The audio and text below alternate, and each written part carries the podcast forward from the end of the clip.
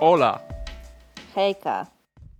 Myślałem, że się przywitasz po chorwacku, albo przynajmniej po w języku Westeros. Nie mam zielonego pojęcia, jak cię ludzie witają po chorwacku, co jest śmieszne z uwagi na to, że tak bardzo kocham Chorwację. A w Westeros mówi się w języku powszechnym, czytaj angielskim, więc hello. Naprawdę nie ma tam, myślałem, że byłem przekonany, że jakiś ten jest. Jakieś takie są jest, wiesz, masz język starowaleriański, dotracki i pierdlatiny, ale to nie Westeros, tylko Essos. A, dobra. A, no to przepraszam, no to dobra, w sumie to witając się w stylu Gry o Tron, to ja powinnam powiedzieć Valar Morghulis, a ty powinieneś powiedzieć Valar Morghulis, czyli ja wszyscy muszą umrzeć, a ty, że wszyscy muszą służyć. Mówię to, chociaż nie jestem w stanie powtórzyć. O to mi właśnie chodziło. Pamiętam, że Arya Stark coś takiego mówiła. Tak, Valar Morghulis i Valar Morghulis. Bo Natalia przyleciała właśnie na smoku z krainy Gry o Tron. Mhm. Wycieczka chyba była fajna, z tego co widziałem na Instagramie. O Jezu, nie no, wycieczka to była wspaniała i tak jakby to był rodzinny wyjazd i moja rodzina miała mnie już serdecznie kurwa dosyć. Bo o Jezu, ja mam pełno zdjęć w stylu moja mama i moja ciocia siedzą na jakichś schodach już takie totalnie zmarnowane, a ja siedzę i wskazuję palcem, o patrzcie, a tu kręcili te sceny, tak? Gdzie tak jakby moja mama na przykład nigdy w życiu nie ogląda Gry o Tron, więc nawet nie miałem żadnego pojęcia, o czym ja mówię. Ale mam też takie zdjęcia, bo ja oczywiście chodziłam właśnie tak miejscami, gdzie nagrywali Gry o Tron i chciałam takie możliwie jak najfajniej odtworzyć scenę. Oczywiście tak na schodach Walk of Shame, no nie stanęłam nago, chociaż widziałam na Instagramie, że ludzie autentycznie to robili. Ale po prostu starałam się dbać o to, żebym nie miała nieproszonych gości na zdjęciu i na przykład mam takie fotki, jak przepędzam członków mojej rodziny z kadru. Członków rodziny, jak turystów przepędzić z kadru. A jest, była raz właśnie taka sytuacja, to jest w miejscu, gdzie kręcili finałowy odcinek, jak Jon Snow klęka przed Branem Starkiem i tam ogólnie żegna się ze swoją rodzinką. I tak początkowo już stwierdziłam, dobra, nie wyjdzie tam to zdjęcie, bo tam było pełno ludzi, bo tam właśnie w Dubrowniku często robią właśnie takie wycieczki zorganizowane śladami Gry o Tron. I tam była taka zorganizowana wycieczka, to oczywiście nie umieszkałam podejść i poprawić przewodnika, który tam trzymając wydrukowany kadr z serialu mówił, że no w finałowym odcinku drugiego sezonu to było to i to, a ja podchodzę i mówię, przepraszam, ale to nie był finałowy odcinek, tylko 9 odcinek, to był przedostatni odcinek. No, ale w pewnym momencie faktycznie wszyscy ludzie zniknęli i siedziała, bo to było takie długie molo i tam siedziała jedna dziewczyna, po prostu siedziała sobie na słuchawkach na brzegu, słuchała sobie muzyki i tak dalej. Ja autentycznie podeszłyśmy do niej i zapytałyśmy, czy mogłaby sobie pójść, bo chcemy zrobić to zdjęcie. Szanuję za stanowczość. Ale powrót był nieciekawy. No, powrót był nieciekawy, bo się zatrułam owocami morza. Bardzo boli, kiedy to, co kochamy najbardziej, rani nas najmocniej. Dawno nas nie było. W ogóle słuchacie Komiksmenów oczywiście. Przepraszamy za brak odcinka w zeszłym tygodniu, ale z różnych względów się nie udało nagrać. Dokładnie. Ale nie martwcie się, ponieważ jeśli słuchacie tego w dniu premiery albo tuż po nim, to w tym tygodniu będą 2 odcinki. Prawdopodobnie drugi będzie w piątek, więc nic nie tracicie. Wręcz przeciwnie. Dokładnie. Miejmy tylko nadzieję, że nic nam się po drodze nie rozkraczy. I to faktycznie się ukaże, bo z nami to różnie bywa. To prawda. No. W ogóle święta były w międzyczasie. No były. Wiele różnych innych dziwnych rzeczy. No ale dobra, przejdźmy do clou naszego dzisiejszego odcinka. Odcinka, na który bardzo się cieszyłem, od kiedy go sobie zaplanowaliśmy w naszej tabelce mistyczno-magicznej. I do ostatniego dnia, ostatniego terminu, który został później odwołany, się cieszyłem i w tym dniu, tuż przed nagraniem, wcale go nie miałem ochoty nagrywać, więc w sumie dobrze, że go nie nagraliśmy wtedy, bo miałem czas, żeby ochłonąć. O tym dowiecie się i ty również dowiecie się na końcu. Okej. A teraz jak zwykle przejdźmy do początku. W sumie dzisiaj będzie nietypowy odcinek, bo postać stosunkowo młoda, ma trochę ponad 10 lat. Poza tym zazwyczaj robimy tak, że omawiając jakąś postać komiksową, staram się skupiać na jej solowych przygodach. No ale w przypadku tej bohaterki nie jest tak łatwo, ponieważ ona głównie istnieje w obrębie jakiejś grupy, więc będzie bardziej całościowo. Tym bardziej, że ona tych występów też aż tak dużo nie miała. I nietypowy też będzie odcinek z tego powodu, że twoja praca domowa przyda się dopiero praktycznie pod koniec tego odcinka, bo wyjątkowo nie zaczęłaś od komiksu, w którym ta bohaterka się po raz pierwszy pojawiła. Wręcz przeciwnie. A w ogóle może zdradzimy, znaczy nie ma co zdradzać dla tych, którzy nie włączają na ślepo tego, czego słuchają. No to... Jestem ciekawa, czy ktokolwiek to robi. No czasami ludzie słuchają z ciągiem, binge-watching podcastowy, nie patrzą, co się włączy, jaki następny odcinek się włączy i mają zaskoczenie. Okay. W każdym razie America Chavez jest dzisiejszą naszą bohaterką i to jest ciekawe, bo nie wiem, czy zwróciłaś uwagę, w twojej karierze komiksmenki nie było jeszcze żadnej postaci kobiecej, nie omawialiśmy żadnej bohaterki. Naprawdę? No, same chłopy. Znaczy, wspominaliśmy o różnych bohaterkach przy okazji tych ogólnych tematów, ale takie poświęcone bohaterom, no to nie było żadnej kobiety. No proszę. Ale w tym roku chyba będzie dużo postaci żeńskich, więc nic straconego. Pytanko na początek. Czy przed pracą domową miałaś w ogóle jakiekolwiek pojęcie na temat tej postaci? Czy wiedziałaś cokolwiek? Ja nawet nie wiedziałam, że ona istnieje, mówiąc szczerze. Żadnych analiz zwiastunów, żadnych tego typu rzeczy? Mówisz o Doktorze Strange'u, tak? Tak, o Doktorze Strange'u 2, w którym... Nie, powiem ci tak. Ja mimo tego, że ja naprawdę czekam na Dziwago 2, jak ja to nazywam ten film, bo on ma fajny tytuł, ale ten tytuł jest za długi. Więc dla mnie to jest Dziwago 2 i zawsze nim będzie. To tak, no jak wiesz, jak tutaj zresztą omawialiśmy już kiedyś, nie podobał mi się pierwszy zwiastun, drugi już jak cię mogę, ale oni ostatnio też walą tego tyle, ja jej przestałam w ogóle oglądać. Kompletnie. Pójdę do kina, będzie w kinie to zobaczyć. To jest chyba był pierwszy przypadek taki z Marvelem, bo ja przecież jak na przykład jak zbliżała się premiera Civil War i oni non-stop coś wypuszczali, to ja to wszystko oglądałam. No i później się przejechałam, bo nagle oglądając film okazało się, że oni nam większość filmów pokazali. Więc no nie. Więc nie oglądam już nawet żadnych zapowiedzi, więc tym bardziej nie oglądałam żadnych analiz. Czaję. Ja też się raczej ograniczam do tych głównych zwiastunów, a te teasery se daruję, bo nie ma to moim zdaniem za dużo sensu. Ale jak jesteśmy już jeszcze przy filmach, to jeszcze jeden news. Nie wiem, czy słyszałaś dzisiaj. Sony i ich wspaniałe pomysły. Bo to, że Venom 3 będzie, no to okej, ale ten El Muerto... Wiesz w ogóle, o co chodzi? Tak, pira z drzwi. Sony postanowiło zrobić kolejny solowy film o postaci związanej ze Spider-Manem. Tak, pierwszy Latynos w głównej postaci, jako główna postać. I to raper go będzie grał i widziałam, że ludzie są strasznie niezadowoleni. Ja to szczerze mówiąc, nie mogłoby mnie to mniej obchodzić. Wszyscy właśnie o to chodzi. Słuchacze już wiedzą, jakie ja mam podejście do Sony i ich wytworów filmopodobnych.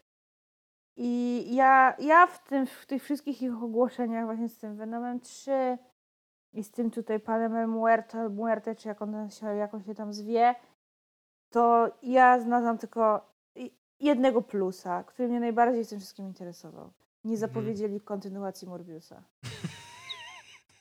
Mam nadzieję, że to podtrzymają. Ale najlepsze w tym El Muerto jest to, że ja nie miałem pojęcia, kto to kurwa jest. Bo to jest postać, która się pojawia w 2 numerach przygód Spidermana jako jakiś Sergiusz, poboczny złoczyńca. Jak na osobę, która non-stop powtarza, że ty lubisz, kiedy filmy superhero biorą na warsztat postacie mało znane z komiksów, to ty akurat nie powinieneś na to narzekać. Tak, ale kiedy są osadzone w jakimś fajnym kontekście, a to nie jest fajny kontekst. Ale skąd wiesz? Nie oglądałaś jeszcze Venomów. Nie znasz tego uniwersum. I nie chcę poznać. Dobra, skończmy ten temat.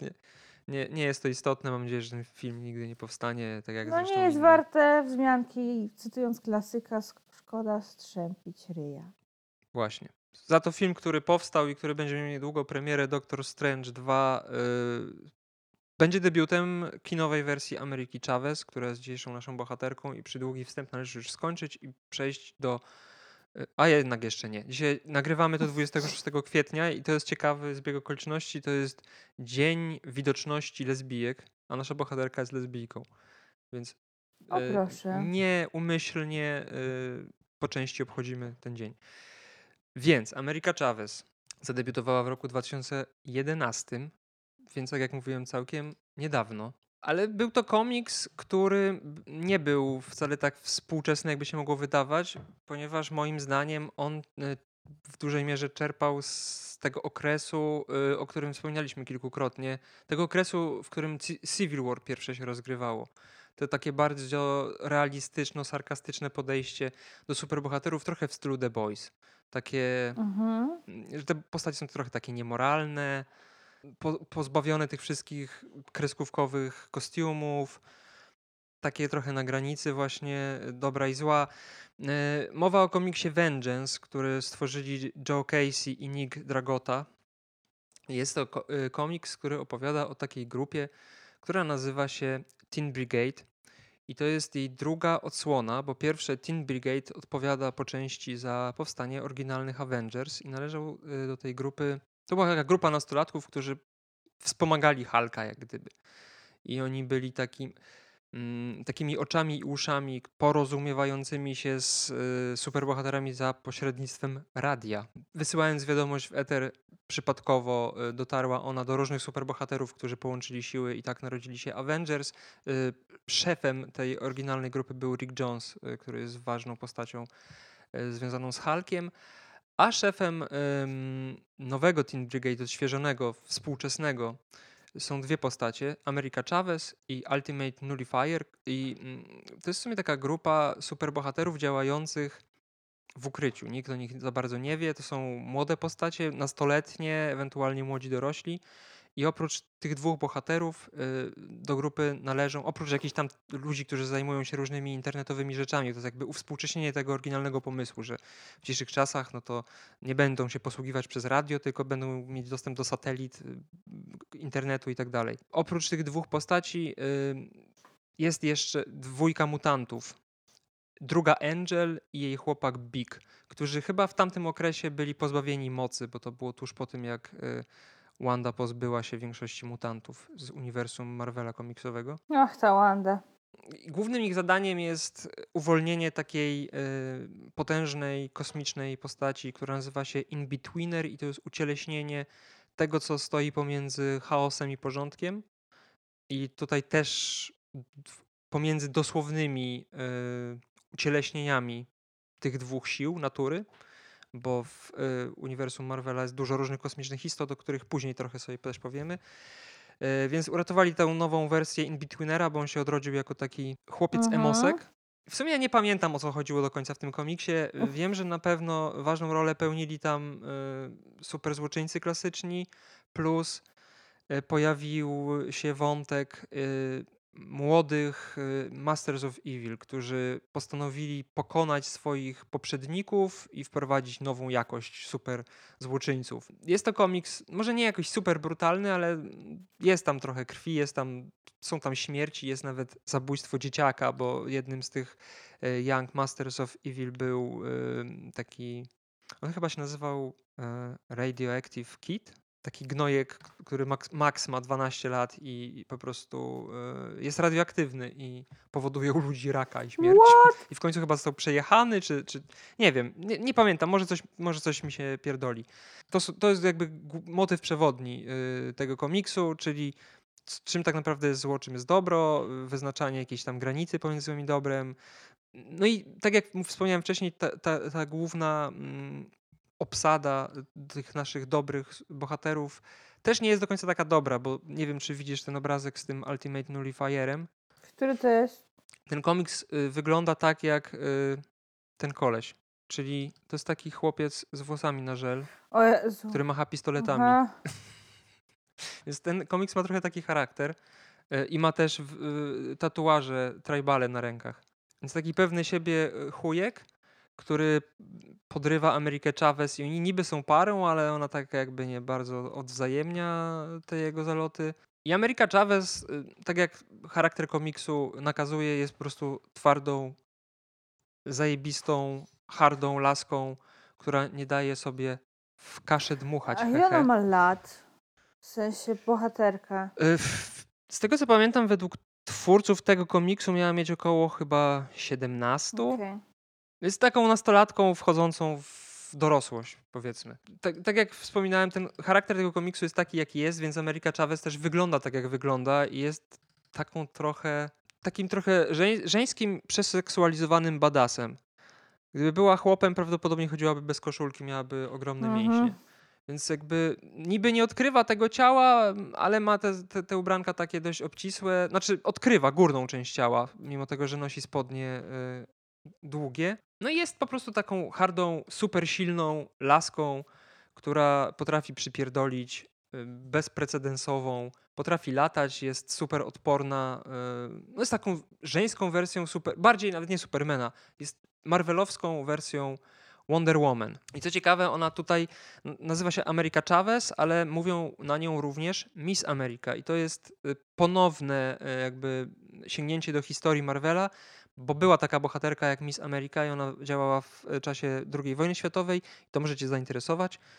Przez chwilę ona była... Znaczy wierzono, że ona jest matką Scarlet Witch. O! A, tak, bo... O Jezu! I w sensie tak jakby... Tą od Magneto. Nie. To było jeszcze zanim Magneto się pojawił jako ojciec bliźniaków. Wcześniej wierzono, że ich rodzicami jest Miss America i taki superbohater Weezer, który jest super szybki, więc jakby było to powiązanie z szybkością Quicksilvera. Okay. Okazało się, że jest inaczej, po prostu... Nieważne, nie będę się w to zagłębiał. Mówiliśmy o tym przy okazji odcinka o Scarlet Witch. Więc tu jest pokazana jako taka harda laska. Niewiele w sumie tak naprawdę ona tutaj robi, jest raczej tłem, nie wybija się na pierwszy plan. No po prostu jest silną babą, która walczy ze złoczyńcami w taki klasyczny sposób. No i ma jeszcze jedną ważną moc, o której nie wspomnieliśmy. Tylko właśnie nie wiem, wydaje mi się, że w tym komiksie też to było, w tym komiksie było już zdradzone.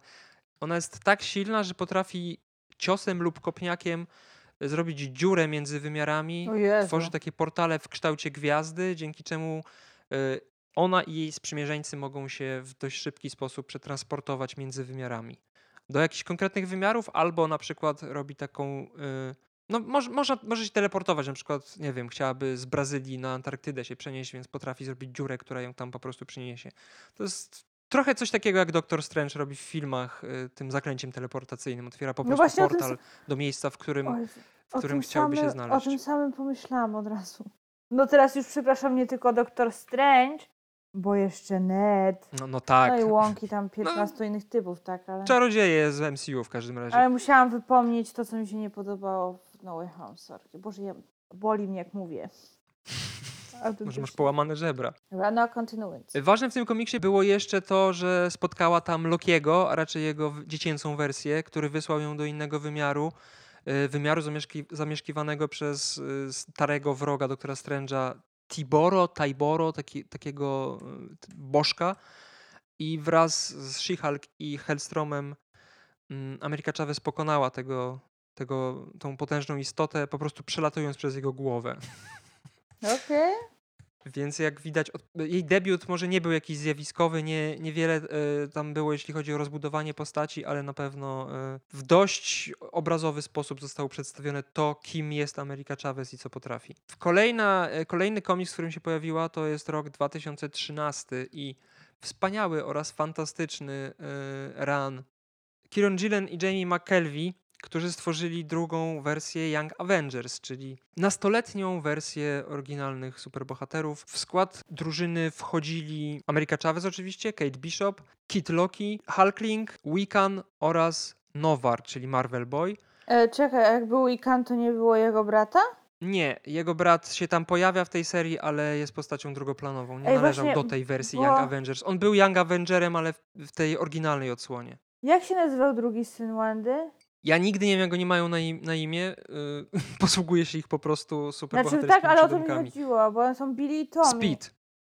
Speed i Wiccan. Dobra, i teraz... bo po prostu teraz mam problem z tym, że ty nie pamiętasz ich imion. Próbuję sobie przypomnieć, który to był Bill, który był Wiccanem, a który był... Ale w sumie to miał... Dobra. Wydaje mi się, że Wiccanem był Billy. Tak, bo Tommy przecież szybko biegał w serialu, a Speed chyba... Ojej, załam. Tak, jest super szybki. Mówię. No właśnie, dobra. Ogólnie historia wygląda mniej więcej tak, że Wiccan przypadkowo, chcąc pocieszyć swojego chłopaka Hulklinga, przywołuje niby jego zmarłą matkę. Jak się później okazuje, to nie jest wcale jego prawdziwa matka, tylko międzywymiarowy pasożyt, który przybiera jej formę. I nie pamiętam, co ona tam dokładnie chce robić. Nie pamiętam też intrygi, bo tam jest dość skomplikowana intryga uknuta przez Lokiego. On najpierw jakby podstępem grupuje te dzieciaki po to, żeby stworzyć Young Avengers i chyba pokonać właśnie tą matkę, ale oni mu nie do końca ufają. America Chavez w ogóle tam jest po to w tej drużynie, że ona jest samozwańczą obrończynią Billego, bo Loki chyba chciał go zabić. Nieładnie. Ale tak naprawdę później się okazało, że wcale nie chciał go zabić, tylko tak udawał, żeby właśnie ta drużyna się złączyła siły, ale tutaj już jest rozbudowanie postaci Ameryki Chavez, ponieważ pojawiają się, bo tak się składa, że praktycznie wszyscy członkowie Young Avengers są sierotami, więc pojawiają się te złe wersje ich rodziców, które chcą ich porwać, no i pojawiają się też matki Ameryki Chavez, jak się okazuje, ma dwie matki, które prawdopodobnie pochodzą z innej rzeczywistości. Znaczy to zostaje powiedziane, ale nie zostaje wyjaśnione do końca, o co chodzi.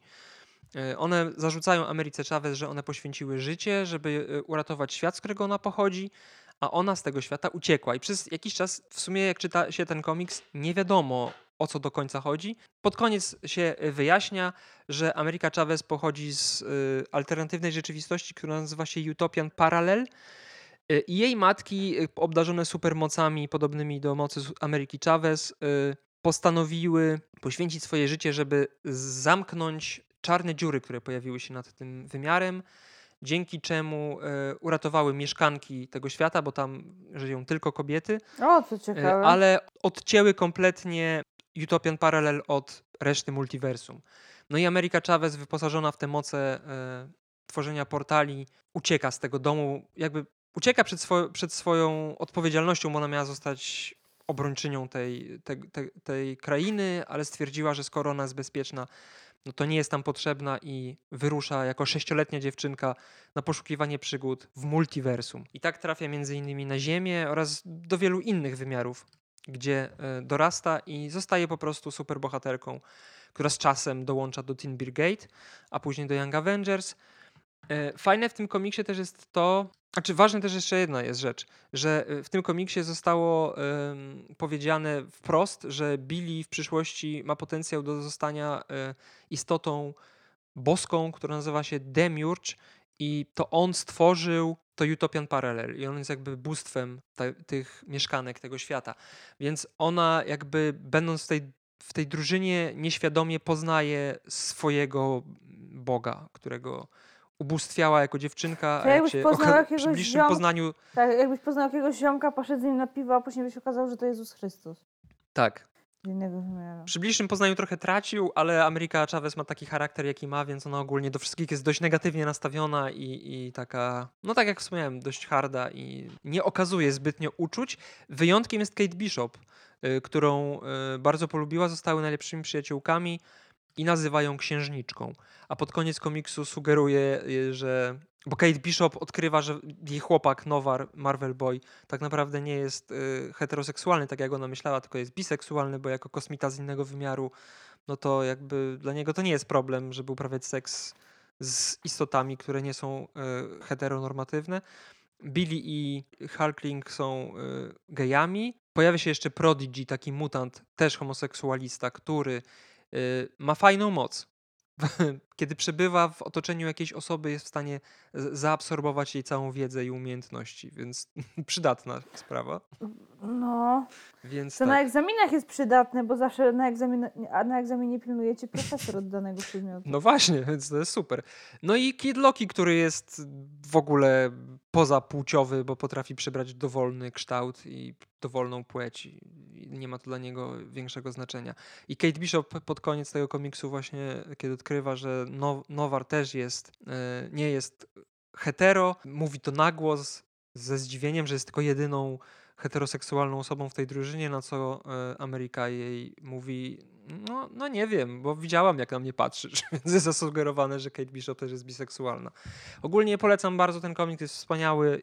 To jest właśnie jeden z tych komiksów, który sprawił, że pokochałem nowe komiksy, te współczesne komiksy, bo Vengeance to był taki komiks jeszcze taki trochę zaprzeszły, w sensie on czerpał dużo z tego okresu, który lubię, szanuję, ale generalnie ten mrok mnie trochę męczył w pewnym momencie. A te nowe komiksy tej ery, która trwa mniej więcej właśnie od 2010 do teraz, to są komiksy takie lekkie, miłe, znaczy oczywiście nie wszystkie, ale jest taki nurt, szczególnie w Marvelu. Co ciekawe, bardzo dużo postaci kobiecych, silnych postaci kobiecych, reprezentujących różne grupy etniczne, więc taki mocno progresywny. W ogóle America Chavez jest pierwszą latynoamerykańską postacią lesbijską w Marvelu, więc też jest dość ważną reprezentantką tak zwanych mniejszości. Ja nie lubię kurwa tego określenia mniejszości, bo, ja też nie. Bo to jest mniejszość z punktu widzenia tego, kto tą mniejszość nazywa mniejszością. Dokładnie. Z tego, że większość świata to cholerni ignoranci. Polecam serdecznie. Piękny komiks, który bardzo rozbudowuje Amerikę Chavez, jeżeli chodzi o jej backstory, jeżeli chodzi o jej charakter też, bo coś w końcu tu się dzieje w przeciwieństwie do tego jej debiutu.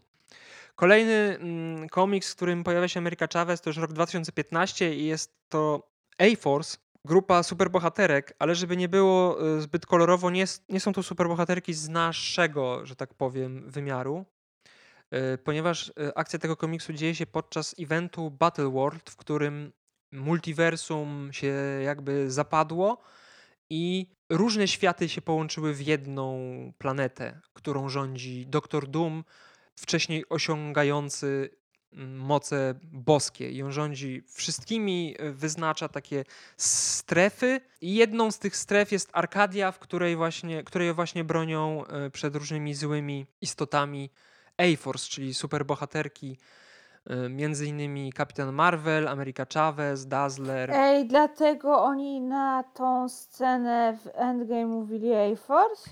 Też, chociaż później powstało A-Force w tej głównej, kanonicznej rzeczywistości. Drużyna złożona z superbohaterek, więc tak, to dlatego. Jest taka drużyna superbohaterska w komiksach Marvela. Ważną rzeczą w tym Battleworld jest to, że postacie nie pamiętają swoich prawdziwych żyć, tylko jakby mają zaprogramowane przez Dooma jakieś zupełnie inne biografie. Do A-Force należy Loki w wersji kobiecej, która jest przybraną matką Ameryki Chavez i Nico Minoru, takiej czarownicy z grupy Runaways. No i one bronią tej Arkadii akurat w tym wypadku, przed wielkim rekinem, który zaatakował krainę. No i America Chavez złapała tego rekina i wyrzuciła go za tak zwaną tarczę, shield. Taki, to ci się spodoba, taki mur, który otacza prawie całą planetę i odgradza ją od strefy, gdzie czai się zło. O, skądś to znasz? Znajome klimaty.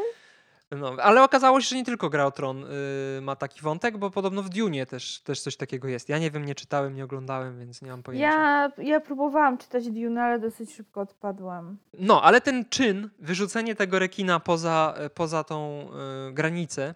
Nie skończył się dobrze, prawda? Tak, ponieważ pojawił się w siedzibie A-Force hologram doktora Strange'a, który jest jednym ze strażników, szeryfów takich porządku tego uniwersum. Swoją drogą to jest ciekawe, bo miał on kostium bardzo podobny do tego, jaki nosi ten filmowy Strange Defender, taki czarny z czerwonymi elementami. No i on jako reprezentant tych obrońców prawa nakazuje She-Hulk, która jest szefową A-Force, wygnanie Ameryki Chavez na ten mur, na tą tarczę. Więc ona tak jak Jon Snow jedzie daleko na tą tarczę. To akurat w Battleworld, nie wiem jak w sumie w Grze o Tron było, to było na północy, nie? Ten mur. Tak. To tutaj mur jest na południu. Okay. Jedzie na ten mur, gdzie ma swoje grzechy odkupić jako strażniczka. I tam w ogóle za tym murem są różne dziwne połączenia klasycznych przeciwników z uniwersum Marvela, bo w ogóle ten komiks on tak łączy w dość zabawny sposób pewne wątki znane z tego klasycznego uniwersum, co jest w sumie stałym zabiegiem, jeżeli chodzi o tego typu zmienione rzeczywistości, bo w House of M też podobne rzeczy się działy, ale niektóre rzeczy się nie zmieniają, bo America Chavez poznaje tutaj Lady Catherine Bishop i zostają najlepszymi przyjaciółkami. uczniczkę, która też tam została zesłana. Nie będę opowiadał o tym, jak Battleworld się kończy. W każdym razie superbohaterom udaje się przywrócić wszystko do normy i przez to, że przywracają porządek świata do normy, okazuje się, że tak naprawdę rodzi się nowe uniwersum. Jest jakby nowy etap wszechświata Marvela, ponieważ jak się okazuje, znaczy to się okazało jakiś czas temu, tam kilka, chyba lat wcześniej, zostało przez twórców potwierdzone, że to uniwersum, w którym rozgrywają się przygody superbohaterów, jest 7. uniwersum, które powstało po takim resecie całego świata. Okay. I jedyną osobą, która przeżyła poprzednie uniwersum, jest Galactus. To znaczy Galactus był kiedyś człowiekiem, który zmienił się w Galactusa i jest ostatnią istotą z poprzedniego świata. Ten reset spowodowany Battleworld sprawił, że jest jakby 8. wcielenie tego wszechświata, o czym chyba nie wszyscy do końca wiedzą, ale to jest już rok 2016, powstaje grupa Ultimates z inicjatywy Carol Danvers, która jest już kapitan Marvel i która stoi na czele takiej grupy Alpha Flight, która wcześniej była superbohaterską grupą z Kanady, a obecnie jest po prostu taką ambasadą Ziemi w kosmosie trochę taką siłą zbrojną Ziemi w kosmosie, w sensie oni nawiązują kontakt z ewentualnymi jakimiś sprzymierzeńcami albo neutralnymi siłami Ziemi po to, żeby bronić Ziemi i całego wszechświata. Takie kosmiczne ONZ jakby i to jest jedno z jego ramion. Więc Carol Danvers stoi na czele tej organizacji i dba o bezpieczeństwo Ziemi, ale uważa, że nie jest to wystarczające, żeby wszystkie niebezpieczeństwa pokonać, więc zakłada nową grupę, tym razem bardzo defensywną. W sensie ich celem jest działanie jak najbardziej pokojowe, bez użycia jakiejkolwiek siły. No i werbuje Black Panthera, werbuje, już nie pamiętam w sumie kto kogo, to jest taki łańcuch jakby, każdy poleca kolejnego członka tej drużyny. Black Panther chyba poleca Blue Marvela, to jest taki, powiedzmy, czarnoskóry odpowiednik Supermana w świecie Marvela. Zapomniany. Niektórzy też uważają, że się pojawi w Doktorze Strange'u 2, ale nie sądzę, że tak się stanie. Blue Marvel z kolei poleca Monikę Rambeau, która wtedy się chyba posługiwała pseudonimem Spectrum. A Monika Rambeau... Amerykę Chavez chyba właśnie, która jest ostatnią członkinią tej drużyny. Jakby bardzo potężne postacie, bo praktycznie... Wszyscy oprócz Black Panthera mają naprawdę nadludzkie umiejętności. Znaczy Black Panther oczywiście też dzięki tym rytuałom wakandyjskim jest w lepszej formie niż zwykły człowiek. Przeciętny człowiek, ale posiada nieprzeciętny intelekt, więc jest geniuszem, który oczywiście się przyda. Mimo tego, że oczywiście Blue Marvel jest o wiele mądrzejszy, bo jest chyba jednym, nie wiem, na pewno w pierwszej 5 chyba najmądrzejszych ludzi świata się znajduje. Więc oni mają zapobiegać. To jest jakby dopełnienie Alpha Flight, które po prostu reaguje na zagrożenie. Ultimates mają zapobiegać ewentualnym zagrożeniom. I przy pierwszej misji trochę przypadkowo natykają się na Galactusa, którego zmieniają. I z pożeracza światów Galactus staje się jak to się mówi? Koleś, który odbudowuje, tak? Odbudowywacze? Nie wiem, czy jest w ogóle takie słowo, które to odzwierciedla. Galactus zmienia kolor na złoty i postanawia odbudować wszystkie światy, które zniszczył na przestrzeni tysięcy lat. Później kolejną sprawą, którą badają Ultimates są zakłócenia czasoprzestrzenne, które spowodowały osoby posługujące się różnymi wehikułami czasu i tego typu rzeczami. Podczas przygody, która polegała na tym, żeby naprawić strumień czasu, po pierwsze objawiła się nie pokazywana do tej pory moc Ameryki Chavez, czyli generowanie tych portali na odległość i do takich dużych portali, które potrafią przetransportować cały statek, ale jest to niezwykle dla Ameryki wymagające, co objawia się podobnie jak u Eleven ze Stranger Things, czyli po prostu leci krew z nosa i mdleje. A po drugie pojawia się dawny wróg Blue Marvela, Anti-Man, który wydaje... Blue Marvel myślał, że koleś nie żyje. Koleś żył, znajdował się w takim alternatywnym uniwersum, z którego został uwolniony, no i wydaje się, że stracił zmysły. W międzyczasie tam jeszcze są elementy życia prywatnego Ameryki Chavez, między innymi okazuje się, że ma dziewczynę Lisę, która jest sanitariuszką. I to jest fajne, bo Ameryka jest nazywana sanitariuszką multiversum, bo ona dzięki tym swoim mocom potrafi nie tylko otwierać te portale, ale też je zamykać. Więc jak pojawiają się jakieś portale, które generują jacyś złoczyńcy z innych wymiarów, to ona jest w stanie ten portal zamknąć i zapobiec atakowi. Więc Ameryka jest po raz pierwszy w sumie pokazana w takiej prywatnej sytuacji. Plus występuje gościnnie, wydaje mi się, że to był komiks solowy o Kate Bishop. Po prostu idą sobie dziewczynki na imprezę i Ameryka wspiera Kate, która ma z czymś tam problem, już nie pamiętam z czym. Ale jakby ta przyjaźń też jest pokazana, jest to takie bardzo ludzkie, jak na taką postać, która ma moce mało ludzkie. W każdym razie ten Anti-Man bredzi coś o tym, że uniwersum jest zakute w kajdany. Ultimates to ignorują, uważając, że po prostu oszalał, spędzając lata poza światem. No i w pewnym momencie ten komiks, który się wydawał całkiem fajny, jeżeli chodzi o pomysł, bo to jest całkiem ciekawe pokazanie grupy superbohaterów, którzy nie stosują jako pierwszej linii działania ataku, tylko obrony, nawet nie obrony, po prostu próbują wymyślić rozwiązanie sytuacji, która może w przyszłości stać się zagrożeniem. Więc jest to coś, czego wcześniej raczej nie było. Szybko zmienia się po prostu w platformę do promowania dziejącego się wtedy eventu Civil War 2, który polega na tym, że pojawia się taki członek Inhumans, Ulysses, który ma moc przewidywania przyszłości. I dzięki jego wizji udaje się obronić Nowy Jork przed jakimiś tam potworami, który też bronią między innymi Ultimates i razem chyba z Avengers, nie pamiętam. Udaje się to, superbohaterowie świętują, no i Tony Stark się zastanawia, że w sumie skąd wiedzieliśmy, że mamy tutaj być, no bo tam ktoś ich wezwał, nie pamiętam, chyba królowa Inhumans. No i wychodzi na jaw, że właśnie wizja była powodem, dla którego ci superbohaterowie zostali wezwani. No i Tony Stark tutaj ma szansę się zrehabilitować po pierwszym Civil War, bo jako jeden z pierwszych superbohaterów uważa, że nie jest to dobry sposób na radzenie sobie z problemami, bo nie ma pewności, że ten Ulysses rzeczywiście widzi prawdziwą przyszłość. Co oczywiście się okazuje prawdą, w sensie te przewidywania Tony'ego Starka i doprowadza właśnie do konfliktu między superbohaterami, dwiema grupami superbohaterów. Carol Danvers zafiksowana na punkcie obrony i tego, że jak najlepiej musi pełnić swoje, jako była żołnierka, jako obecna głowa Alpha Flight, musi bronić jak najlepiej ziemi.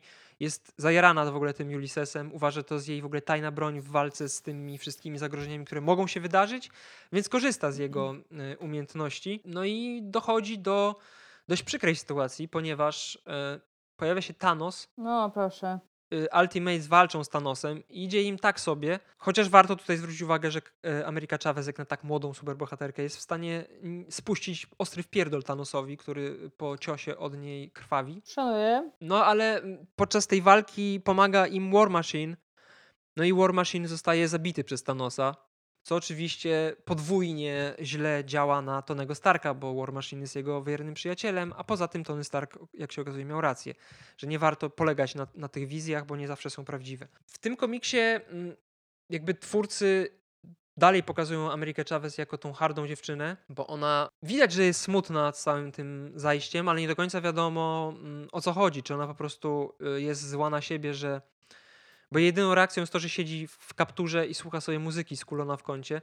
I nie wiadomo, czy to jest reakcja na to, że ona dała dupy, czy raczej jest jej przy okazji przykro z tego powodu, że zginął jeden z ważniejszych superbohaterów Marvela. No, ale ona nie rozmawia za bardzo o takich rzeczach jak uczucia, więc nie wiadomo. Do czasu, nie pamiętam co to był za komiks, jakiś jeden z tie-inów Civil War 2, w którym jest pogrzeb Jamesa Rhodesa i tam rzeczywiście America Chavez jest już pokazana od tej ludzkiej strony razem z Kate Bishop, która w sumie jest chyba bardziej wstrząśnięta tą śmiercią niż Ameryka.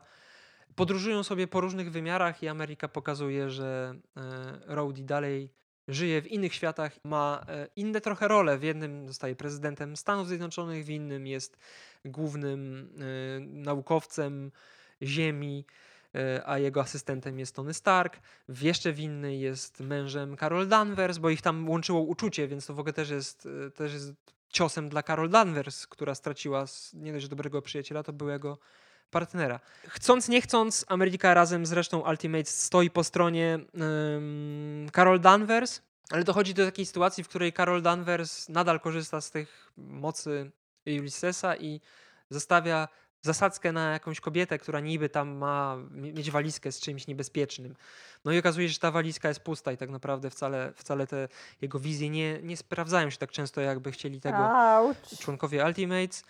No i Carol zostaje doprowadzona do takiej sytuacji, w której mówi: dobra, kurwa, wybierajcie, albo jesteście ze mną, albo nie. No i napięta sytuacja sprawia, że America Chavez w kłótni przypierdala Carol Danvers krzesłem w ryj. I w ogóle wywiązuje się walka, ona zaczyna walczyć ze wszystkimi i chyba stamtąd w ogóle ucieka. Ale szanuję za przywalenie jej krzesłem. Przechytra też Monikę Rambeau, która po śmierci Rodiego zarzucała sobie, że mogła się przecież zmienić w światło i wejść przez oczy do mózgu Thanosa i go wyłączyć. I stwierdziła, że w następnym tego typu sytuacji zastosuje ten trik. No i chciała właśnie to zrobić z Ameryką Chavez, ale Ameryka Chavez otworzyła portale w oczach, więc Monika została przetransportowana do jakiegoś innego wymiaru. Więc Ameryka Chavez jest naprawdę potężną postacią, niepozorną i niekorzystającą z pełni swoich mocy, ale właśnie tego typu sytuacje pokazują, że tak właśnie jest. Civil War kończy się oczywiście przegraną Carol Danvers. W ogóle tam jest wątek, że Black Panther jako pierwszy z Ultimates, Carol nazywa to wbiciem noża w plecy, ale publicznie potępia działania Carol Danvers i odsuwa się od niej, więc rząd jest zmuszony przez te wszystkie błędy, które Ultimates popełniają, rozwiązać tą grupę oficjalnie, bo oczywiście się przygląda tej drużynie, ale nie tak szybko, bo w 2017 roku powstaje Ultimate Squared. Jest to jakby sequel Ultimates, w którym America Chavez pojawia się jako przywódczyni nowego wcielenia tej grupy. Znaczy nowe wcielenie tak naprawdę jest starym wcieleniem, bo to są dokładnie ci sami bohaterowie, tylko po prostu Ameryka tutaj zostaje wysłana przez Galactusa jako szefowa tej grupy, bo pierwsza grupa polegała na tym, że tam nie było szefa. Oni jakby wszyscy byli na równych warunkach. Mimo tego, że Carol Danvers ze swoimi zapędami przejęła de facto rolę lidera. No a tutaj liderką zostaje Ameryka Chavez, która mówi, że z polecenia Galactusa muszą jakby działać w jego imieniu, ponieważ dzieje się z tym wszechświatem jednak coś złego, tak jak ten Anti-Man mówił. Okazuje się, że rzeczywiście Eternity to jest uosobienie wszystkiego, co istnieje we wszechświecie Marvela, w multiversum w sumie. Zostaje skrępowany przez tajemniczego kogoś w kajdany. Na domiar złego pojawia się drużyna, która śledzi Ultimates, bo oni teraz to robią wszystko w tajemnicy, ponieważ dostali ultimatum od rządu, że nie mogą się po prostu spotkać nigdy w tej konfiguracji, bo inaczej rząd wjeżdża i ich wszystkich zamyka, więc oni to robią w tajemnicy. I walczą o ten wszechświat tak trochę nie wiedząc do końca, o co walczą, bo ten komiks rozgrywa się na kilku płaszczyznach jednocześnie, jest kilka walk jednocześnie. Koniec końców okazuje się, że na samym początku było pierwsze wcielenie multiversum Marvela, które nazywa się First Firmament i ono stworzyło Celestials. I grupa Celestials, ta odpowiedzialna za stworzenie życia na innych planetach, postanowiła się zbuntować, bo to wcielenie rzeczywistości było przeciwne tworzeniu nowego życia. Żałowało, że stworzyło tych Celestials, którzy nie byli wierni mu, tylko robili swoje gdzieś tam na innych planetach. No i oni pokonali ten First Firmament, który się po prostu rozpadł na miliony cząsteczek i jakby został... To były takie jakby nasiona dla nowego multiversum. To było pierwsze multiversum. Drugie wcielenie Wszechświata Marvela to było pierwsze multiversum stworzone właśnie z cząsteczek tego pierwszego uniwersum.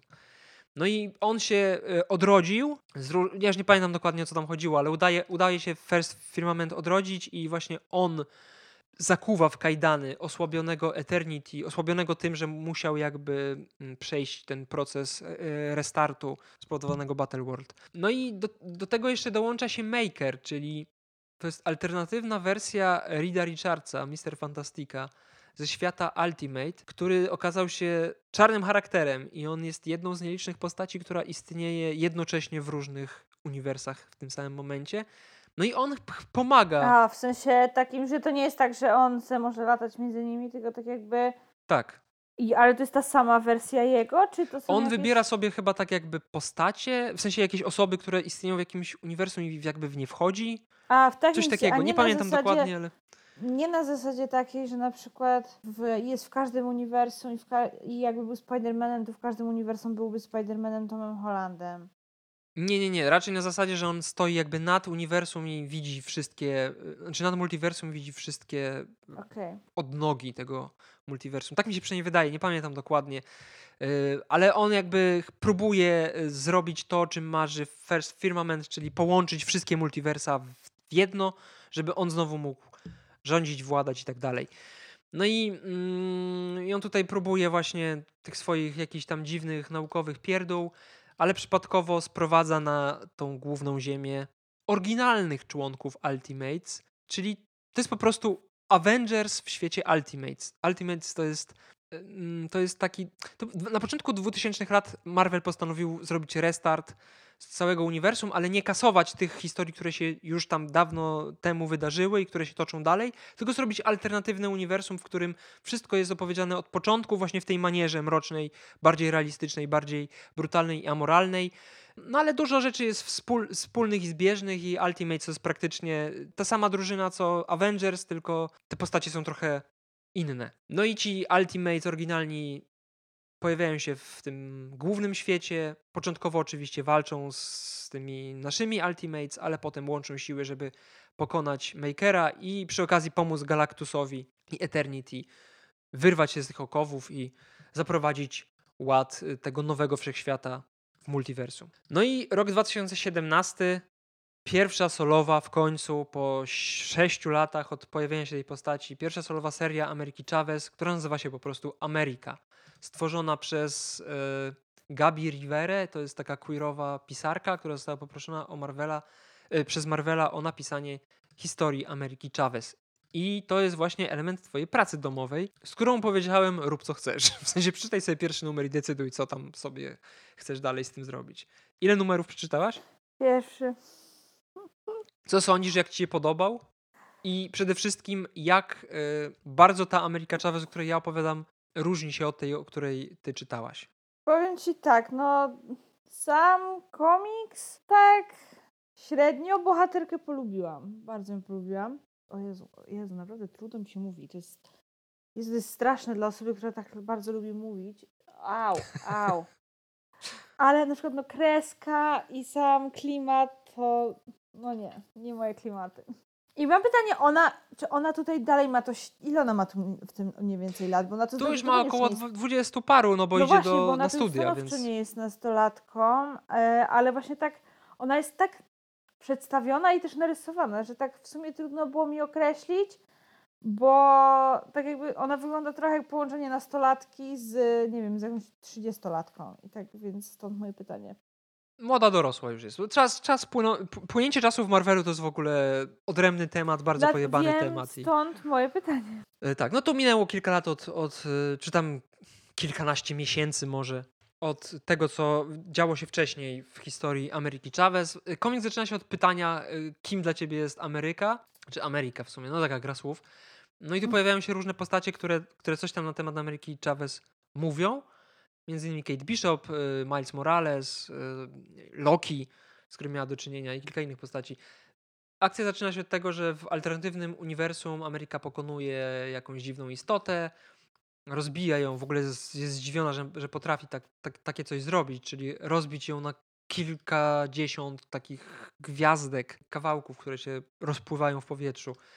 Zostaje idolką mieszkanek tego uniwersum. Ja nie wiem, czy to nie była jakaś planeta w tym uniwersum, z którego ona pochodzi. Chyba tak właśnie było. Wraca na Ziemię, rozstaje się ze swoją dziewczyną, ponieważ wybiera wyjazd na studia. Opuszcza Nowy Jork i jedzie do Kalifornii chyba, prawda? O ile dobrze pamiętam, to tak. Ale ręki sobie nie dam uciąć, ale to czekaj, to nie mamy tego w screenach? Chyba nie mamy tego w screenach. Co ciekawe, uczelnia jest bardzo superbohaterska, ponieważ są tam różne dziwne wydziały, które raczej w prawdziwym świecie nie istnieją. Nie pamiętam dokładnie, jak nazywał się wydział, na który poszła Ameryka Chavez, ale miało to coś wspólnego z różnymi wymiarami i rdzennymi mieszkańcami tych różnych wymiarów. Ale ważne jest to, że uniwersytet jest imienia Soni Sotomayor i to jest chyba, z tego co patrzyłem w internecie, jest to pierwsza w historii USA sędzia o korzeniach latynoskich, która, no proszę, która została nominowana przez Obamę, jak teraz doczytałem na Wikipedii. Więc jest tutaj ten wymiar taki reprezentacji postaci latynoamerykańskich, na które Marvel oczywiście cierpi. Postacie azjatyckie i latynoamerykańskie to jest chyba, w sensie jest ich trochę, ale one nie są jakoś super znane. Przynajmniej nie od 2010 roku się to zmieniło, czy może troszkę wcześniej, ale wcześniej to praktycznie w ogóle takich postaci nie było. Jeżeli były, to na zasadzie jakichś postaci pobocznych. Na pewno nie głównych bohaterów. Wyjątkiem jest chyba White Tiger, to jest taki, no nieważne. Wyjątkiem jest White Tiger. On był latynoamerykaninem. Zadebiutował w latach 70., więc dość szybko. W każdym razie ten komiks jest pełen takich właśnie metatekstualnych sytuacji, które pozwalają czytelnikom latynoamerykańskim jakoś się tutaj ustosunkować do tego, co w tym komiksie się dzieje. W pierwszym numerze Ameryka chyba dostaje nową moc, potrafi podróżować w czasie, prawda? Cofa się do czasów II wojny światowej, poznaje Peggy Carter, poznaje Kapitana Amerykę i chyba nawet uderza w twarz Hitlera. Tak. Co jest nawiązaniem do tego, do pierwszej okładki Kapitana Ameryki. A w ogóle no i ogólnie, mam takie pytanie, bo tak jakby nie wspomniałeś o tym, tak jakby w trakcie wywodu, a mnie to cały czas nurtuje. Dlaczego ona ma na imię Ameryka? To nurtowało prawdopodobnie bardzo wiele osób, bo to jest dość paradoksalne, że postać z innego wymiaru, bo Dokładnie. Właśnie nie powiedzieliśmy o ważnej rzeczy. America Chavez, nie dość, że nazywa się Ameryka, w ogóle tego też nie wspomniałem o tym, bo ona na początku jest tą Miss Ameryką, ale wszystkim powtarza Miss America Chavez, nie Miss America. Więc w pewnym momencie Carol Danvers mówi do niej Mac, co jest skrótem od Miss America Chavez. Ale ważną cechą taką wizualną Ameryki Chavez jest to, że ona jest zawsze ubrana w jakieś ciuchy, które mają na sobie elementy odwołujące się do flagi amerykańskiej. Dokładnie. Głównie gwiazdki. I są to kolory biały, niebieski i czerwony. Przecież tam na przykład, nie wiem, ma gwiazdki z tyłu na dżinsach nawet, tak, na tych tylnych kieszeniach, cokolwiek. Tak, tak. Ma tą kurtkę charakterystyczną, dżinsową kurtkę i bluzę z kapturem i one też mają te elementy flagi amerykańskiej. No właśnie, ten komiks trochę pogłębia, bo to jakby są te korzenie jej latynoskie. Jest pokazane, że te mieszkanki jej uniwersum wszystkie są latynoskami. Ona często ma takie wtręty hiszpańskojęzyczne, stąd moja Ola na początku tego odcinka. Tutaj pogłębia się ten wątek tego, że ona jest silnie związana właśnie z Latynoamerykanami, ale nie jest to wytłumaczone dlaczego, jakim cudem, przecież to jest inne uniwersum jakieś. W ogóle kompletnie niezwiązane z naszą rzeczywistością, gdzie Ameryka jako kraj, czy Ameryka w sumie jako kontynent istnieje. Tym bardziej, że jej matki też mają bardzo latynoskie imiona. Jedna się nazywa Ilina, a druga nie pamiętam jak. Prawdopodobnie pytania właśnie zadane przez nas są powodem tego, dlaczego wkurwiłem się pod koniec na przygotowywanie się do tego odcinka. Ale do tego przejdziemy później. Okay. Odpowiem, ale pod sam koniec. Nowa moc powoduje, że America Chavez spotyka różne postacie z przeszłości, między innymi Storm w wersji punkowej z lat 80. i Peggy Carter wspomnianą wcześniej, które pozwalają jej zapanować nad swoją mocą i jakby są takimi jej mentorkami, przewodniczkami. Więc jest znowu ten wątek taki korzeni i historii jest tutaj silny. Punktem zwrotnym w tej historii jest to, że pojawia się starsza pani, również odziana w bardzo nawiązujące do Ameryki ciuchy, która posiada takie same moce jak America Chavez. Jak się później okazuje, jest to jej babcia, która obserwowała ją przez te wszystkie lata i w końcu się ujawniła.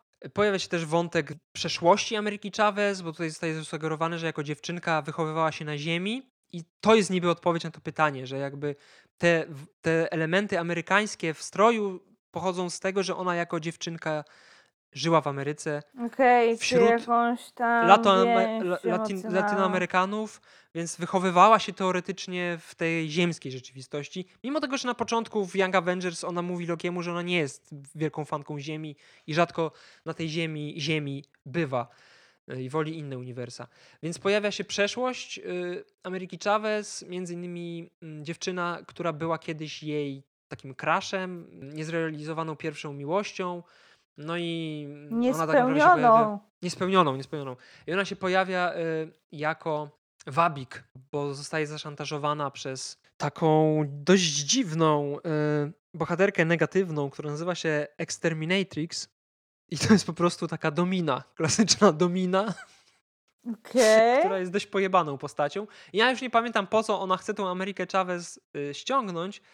Wydaje mi się, że ona się pojawiała... Tak, ona się pojawiała w Young Avengers, więc chyba ona chce się zemścić na Ameryce Chavez. Coś w tym stylu. No ale ta jej niedoszła miłość oczywiście działała pod wpływem szantażu. Jej ojciec mógł zginąć, gdyby nie sprowadziła Ameryki, więc ona jakby... Zostaje jej to wybaczone.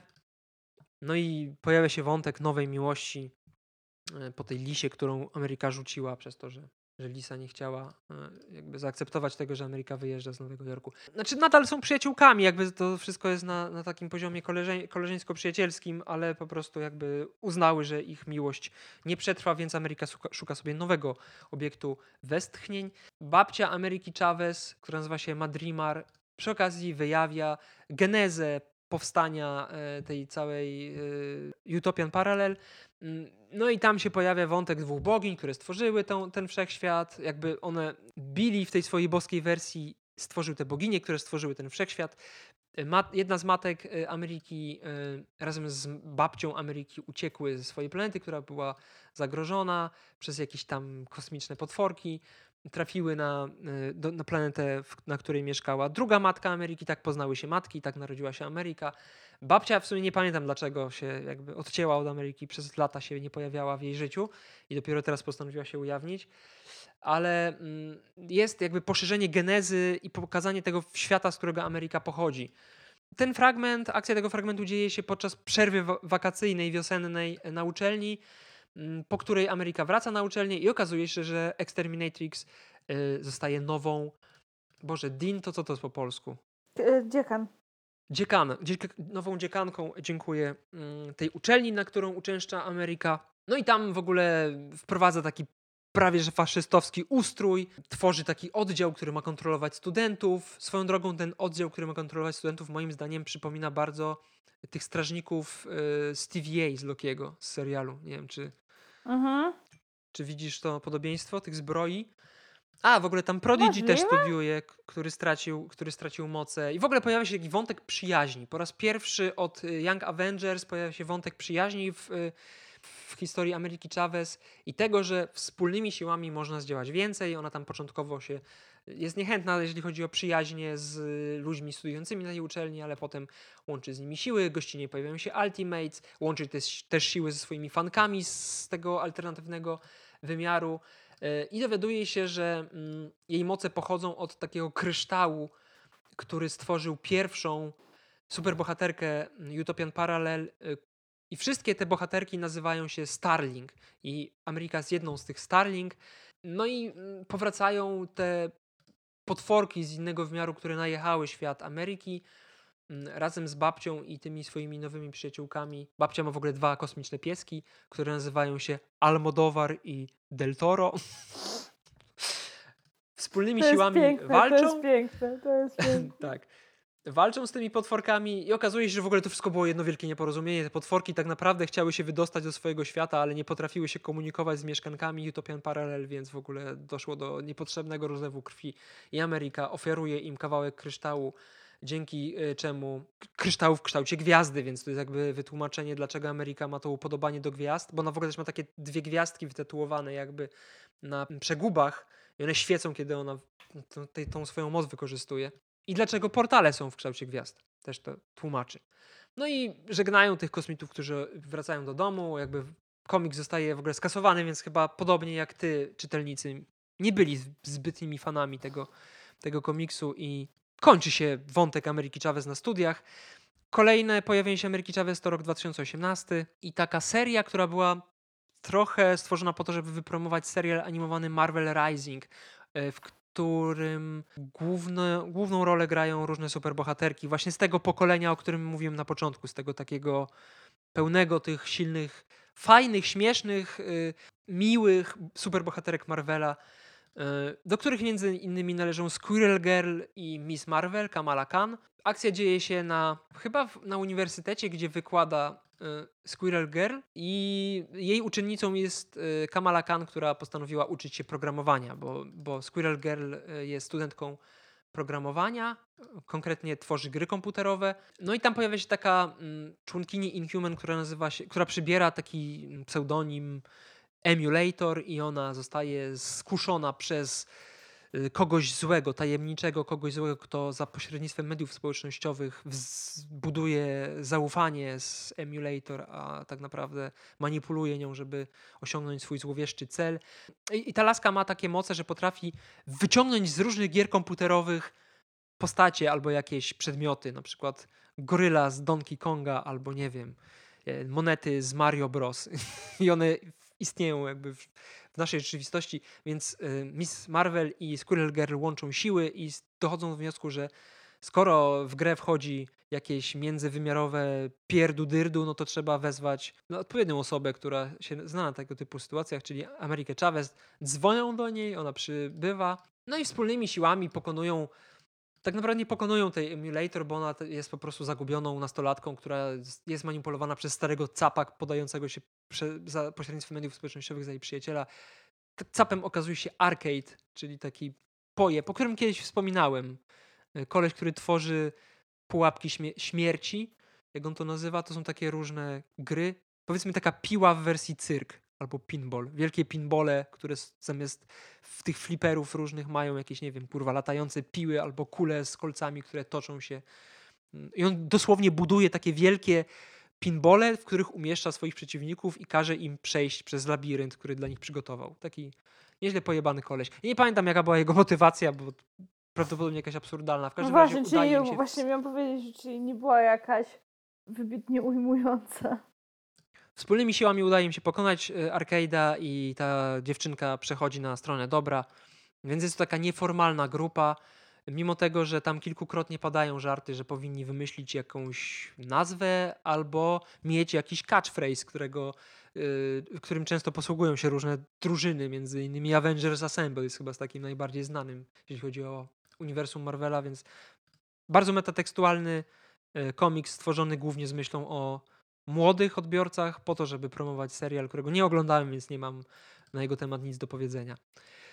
2018 rok to również event Avengers No Road Home, w którym America Chavez też pełni rolę, ale taką dość epizodyczną, powiedzmy. Blue Marvel, Black Panther znowu się pojawiają i pomagają tam Avengers. No ale to jest historia na być może osobny odcinek. Ale jest też debiut komiksu, który jest kolejnym wcieleniem wcześniej istniejącej grupy, mianowicie West Coast Avengers. Pamiętam ich. Tym razem West Coast Avengers tworzy Kate Bishop razem z Hawkeye'em. Dołącza do nich Gwenpool, ale cierpią na brak superbohaterów, no bo w uniwersum Marvela ogólnie jest tak, że Nowy Jork jest przesycony superzłoczyńcami i superbohaterami, a zachodnie wybrzeże cierpi na niedobór i bardzo rzadko tam w ogóle się superzłoczyńcy pojawiają, bardzo rzadko się pojawiają też superbohaterowie. No a Kate Bishop akurat w tym okresie swojego życia, to się dzieje tuż po jednym z jej solowych komiksów, przenosi się do LA, gdzie zakłada agencję detektywistyczną i ma tam różne przygody, poznaje nowych przyjaciół, między innymi swojego nowego chłopaka o pseudonimie Fuse, który, kurwa, ja nigdy nie pamiętam, jaką on ma moc. Chyba coś z prądem albo coś z energią, nie pamiętam. W każdym razie jest ich niewielu, więc Kate Bishop tworzy ogłoszenie, takie tradycyjne papierowe ogłoszenie z takimi karteczkami do wycięcia, że jeżeli jesteś zainteresowany, chcesz być superbohaterem, zapraszamy, zadzwoń, umów się na spotkanie. No i oczywiście do Kate Bishop ma dość parszywe szczęście, więc przychodzi do niej zgraja jakichś pajaców. Właśnie miałam o to spytać, ile takich fejkowych osób się zgłosiło, które tak naprawdę nie miało supermocy, ale no cóż. No. Są albo jacyś randomowi ludzie, albo jest jakaś chyba pani, która szuka Hawkeye'a, ale są też parodie superbohaterów, między innymi Batmana, który nazywa się, w tej wersji nazywa się Dark Paladin. Jest też parodia Wolverine, koleś, który wkłada sobie po prostu między palce noże. Jest też jakiś, kilka różnych dziwnych postaci, które chcą dołączyć, ale finalnie nie dołączają. bo są po prostu przegrywami, którzy chcą być superbohaterami. No ale z pomocą przychodzi Quentin Quire, dość kontrowersyjny mutant, narcystyczny telepata i też postara się posługiwać telekinezą, który w jakiś tajemniczy sposób nagrał sobie reality show, czy film, nie jest to do końca sprecyzowane, w każdym razie łazi za nim ekipa filmowa i kręcą każdy jego ruch. West Coast Avengers, nowe wcielenie, decyduje się go przyjąć tylko dlatego, że ta ekipa płaci im po prostu za to, a oni cierpią na brak funduszy. No i oczywiście członkinią tej drużyny jest America Chavez, jako wierna przyjaciółka Kate Bishop. No i tam jest dużo różnych absurdalnych historii. To jest bardzo, bardzo humorystyczny komiks stworzony przez jedną z moich ulubionych. Ja tu widzę jednego screena, gdzie oni są w jakimś programie i prowadzący wygląda jak Jimmy Kimmel. Tak, to jest Jimmy Kimmel. Oni po prostu to jest idą Jimmy do niego i on ogłasza ich chyba, z tego co pamiętam, nowymi West Coast Avengers oficjalnie, więc... Ale zajebisty pomysł. Mega mi się to podoba. Więc też pojawiają się takie sytuacje, że ci oficjalni Avengers mają lekki problem z tym, że jakaś nieformalna grupa się otwiera bez ich zgody i wykorzystuje jakby ich nazwę. No i w ogóle twórczynią tego komiksu jest jedna z moich ulubionych twórczyń współczesnych, Kelly Thompson. Wszystko, co Kelly Thompson zrobiła, co przeczytałem, bardzo mi się podobało i tak samo w przypadku West Coast Avengers Volume 3. Serdecznie polecam. W ogóle komiks zaczyna się od ataku lądowych rekinów, który stworzył bardzo karykaturalny superprzestępca ze świata Marvela, Modok. To jest, nie wiem, czy kojarzysz, to taka wielka głowa lewitująca, no coś mi to mówi. Który stoi na czele organizacji AIM. I pojawia się nowa postać, super przystojny, umięśniony, chodzący bez koszulki koleś, który nazywa się Brodok.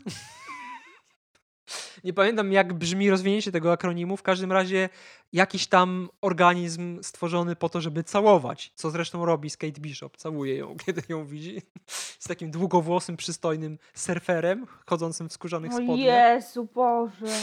I jak się okazuje, Brodok jest po prostu... Mokry sen Blanki, tak, mokry tak, sen tak, Blanki tak, lipińskiej. Tak. W każdym razie Brodok ma jeden mankament, dość nieproporcjonalnie dużą głowę. Jak się okazuje, jest to po prostu nowe wcielenie Modoka, który postanowił zemścić się na wszystkich kobietach, które go odrzuciły. Porwał te kobiety i zrobił z nich takie potwory w stylu tych wielkich japońskich potworów, które nawiedzają miasta. I wśród tych kobiet znalazła się też Tajgra. Godzili i tak dalej. Tak, i znalazła się Tajgra, która jako taki wielki potwór atakuje Los Angeles. Porywa też w pewnym momencie Kate Bishop, którą przemienia w taką wielką łuczniczkę, pół kobietę, pół ptaka. No bo dlaczego nikt jeszcze nie zrobił ekranizacji tego? No to jest coś wspaniałego. A, wiem, Fuse po prostu potrafi absorbować właściwości materiału, który dotknie, więc potrafi zmieniać się między innymi. Tak, to jest fajny pomysł, zajebisty pomysł. On ma kolczyki, które są wykonane z vibranium i on potrafi zmieniać się w vibranium, dzięki czemu jest niezniszczalny. To jest zajebiste. W ogóle wątek jednej z lasek, która została zmieniona w smoka i jak się okazuje, w ogóle ona nie chce być ratowana, bo jej odpowiada to, że jest smokiem, więc ona zostaje smokiem, pomaga West Coast Avengers. Jest ten wątek z Jimmy Kimmelem. Ktoś to zekranizuje. W ogóle też w tym komiksie debiutuje jedna z najsłodszych ostatnimi czasy postaci Marvela, czyli Jeff the Landshark. Jest to po prostu dziecięca wersja tych rekinów lądowych, z którymi na początku komiksu West Coast Avengers walczyli. Gwenpool postanawia go adoptować i staje się takim nieformalnym członkiem West Coast Avengers. Słodki rekinek, który niedawno dostał własny komiks.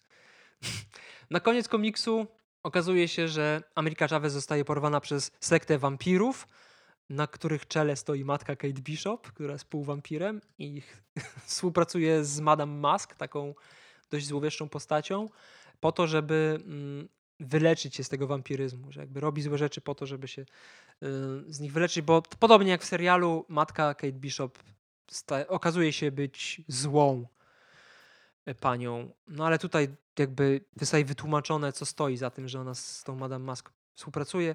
No i też zostaje wprowadzona nowa postać.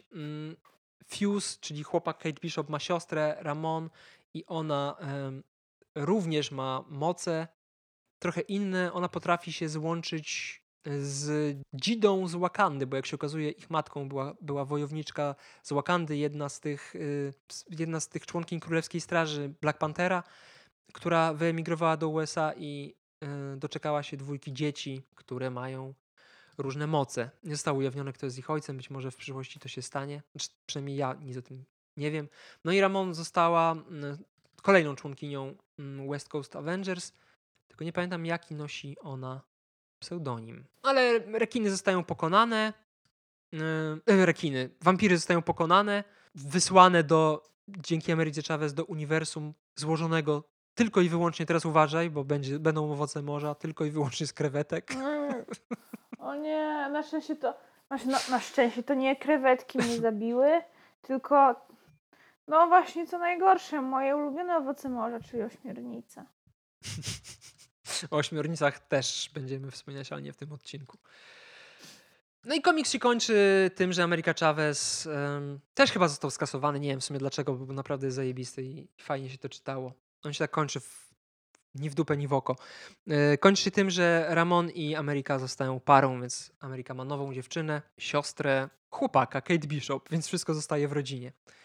2019 rok i powrót Marvel Rising, to jest taka 5-zeszytowa miniseria, w której Morgan Le Fay postanawia zawładnąć Nowym Jorkiem. No i tutaj America Chavez jest członkinią drużyny złożonej z Squirrel Girl, z Miss Marvel, z Milesa Moralesa, z Quake i z chłopca posługującego się ogniem, który nie pamiętam jak się nazywa, bo jest dość nową postacią i nie przypadł mi nigdy do gustu. No i to jest taki w sumie taka historyjka, która chyba też ma za zadanie promowanie serialu po prostu animowanego. Taka miła, przyjemna, fajnie się to czytało, ale nic specjalnego. Tym bardziej, że America Chavez tutaj, tak jak mówię, nie pełni jakiejś ważnej roli. I America Chavez pojawia się również gościnnie w evencie Empire, w którym dochodzi do ślubu Wiccana i Hulklinga, więc jest jakby ponowne spotkanie się drugiego wcielenia Young Avengers, no i rok 2021, czyli powód, dla którego tak bardzo nie miałem ochoty tego odcinka robić po przeczytaniu właśnie tego komiksu, ponieważ ja Amerykę Chavez znałem głównie właśnie z Ultimates, z Young Avengers i miałem jej obraz w głowie jako właśnie tej hardej, nie dającej sobie, nie pierdolącej się w tańcu superbohaterki, której nie da się po prostu moim zdaniem nie lubić, która jest bardzo potężna i która jest jedną z fajniejszych postaci tych nowych uniwersum Marvela moim zdaniem. W przyszłości, jak zostało zasugerowane w solowej serii Kate Bishop, obejmie rolę Kapitana Ameryki, znaczy Kapitan Ameryki Nowej, więc jest, jakby potencjał ma duży. No i ten komik zaczyna się od walki. Co poszło nie tak? Od walki, znaczy nie wiem, może uznasz to za plus. Mi się to bardzo nie podobało. Zaczyna się od walki z jakimś absurdalnym kolejnym przeciwnikiem, wielkim kretem, który tam atakuje Los Angeles, więc jest jakby to pokłosie tego West Coast Avengers. Ten klimat zostaje zachowany. Początkowo pierwsze 2-3 numery były ok, bo pojawia się też przeszłość Ameryki Chavez. Rodzina Latynoamerykanów znajduje ją wyrzuconą na brzeg morza i postanawia ją przygarnąć, ponieważ wie, że prawdopodobnie kiedy trafi pod opiekę rządu, no to raczej dobrze się dla niej to nie skończy. Więc postanawia ją przygarnąć nielegalnie i podają ją za swoją daleką kuzynkę. Amalia Chavez i Ilina Chavez, tak się nazywają matki Ameryki. Jest to rodzina Santosów, którzy mieszkają w Nowym Jorku w dość niebezpiecznej dzielnicy. No i początkowo Ameryka jest dość zamknięta w sobie, nie wiadomo kompletnie co się z nią stało, nowi rodzice nie potrafią z niej wydobyć żadnych informacji, w końcu się jakoś to tam po kilku latach udaje, kiedy ona idzie do szkoły i w szkole każą jej narysować drzewo genealogiczne i ona rysuje właśnie. Jest na tym drzewie uwzględniona jedna i druga matka, jest ta babcia z tej poprzedniej solowej serii i jest Demiurge, który stworzył Utopian Parallel, no i ona utrzymuje, że ona jest istotą z innego wymiaru, która trafiła na ziemię z własnej woli. Jako nastolatka buntuje się przeciwko rodzicom i postanawia bronić tej swojej dzielnicy. Walczy jako taka samozwańcza superbohaterka, przez co wpada w kłopoty. Policja ją często do domu odstawia. Rodzicom się to nie podoba, więc jako nastolatka postanawia z domu uciec, żeby realizować swoje marzenia jako obrończyni świata, która wykorzystuje swoje supermoce w tym celu. I sprawa się komplikuje, kiedy nad tą dzielnicą, w której w tajemnicy przed wszystkimi, bo nikt tej historii z Santosami nie znał, nawet Kate Bishop, pojawia się taka bańka jakby niepozwalająca wejść nikomu z zewnątrz do środka, a w środku wybuchł pożar.